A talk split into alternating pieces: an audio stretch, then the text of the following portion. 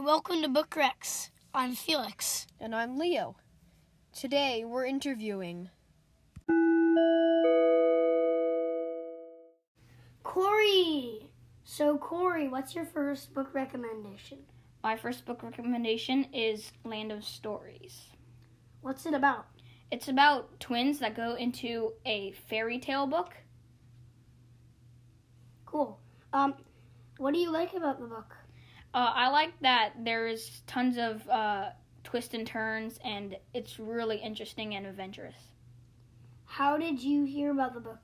So, a lot of friends were reading it, and my teacher in fifth grade read it for a book read out loud, and I really liked it, so I just r- read the rest of the series. What ages would like this book a lot? Uh, nine, ten plus because it yeah, it's pretty thick book. What kind of people would like it? People that like fantasy and adventure mixed with it.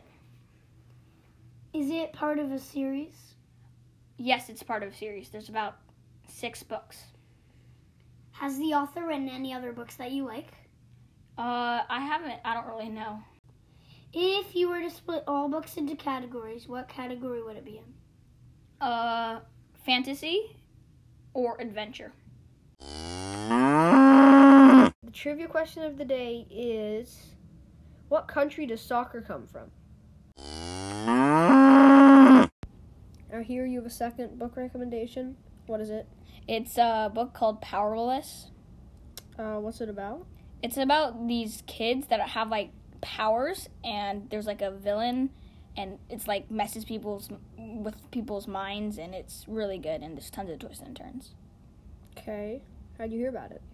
I heard about it by my teacher. She was reading it al- also um, as a out loud book, and it was really good.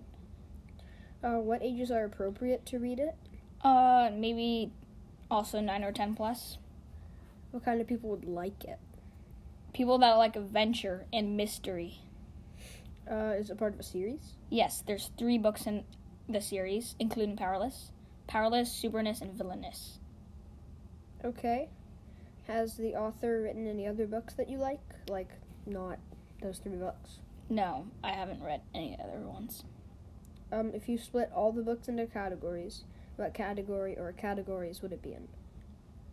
Adventure. The answer to the trivia question is England. The modern day rules of soccer, back then known as association football, and that's where the s- uh, sock, and that's soccer. Goodbye. Tune in next week.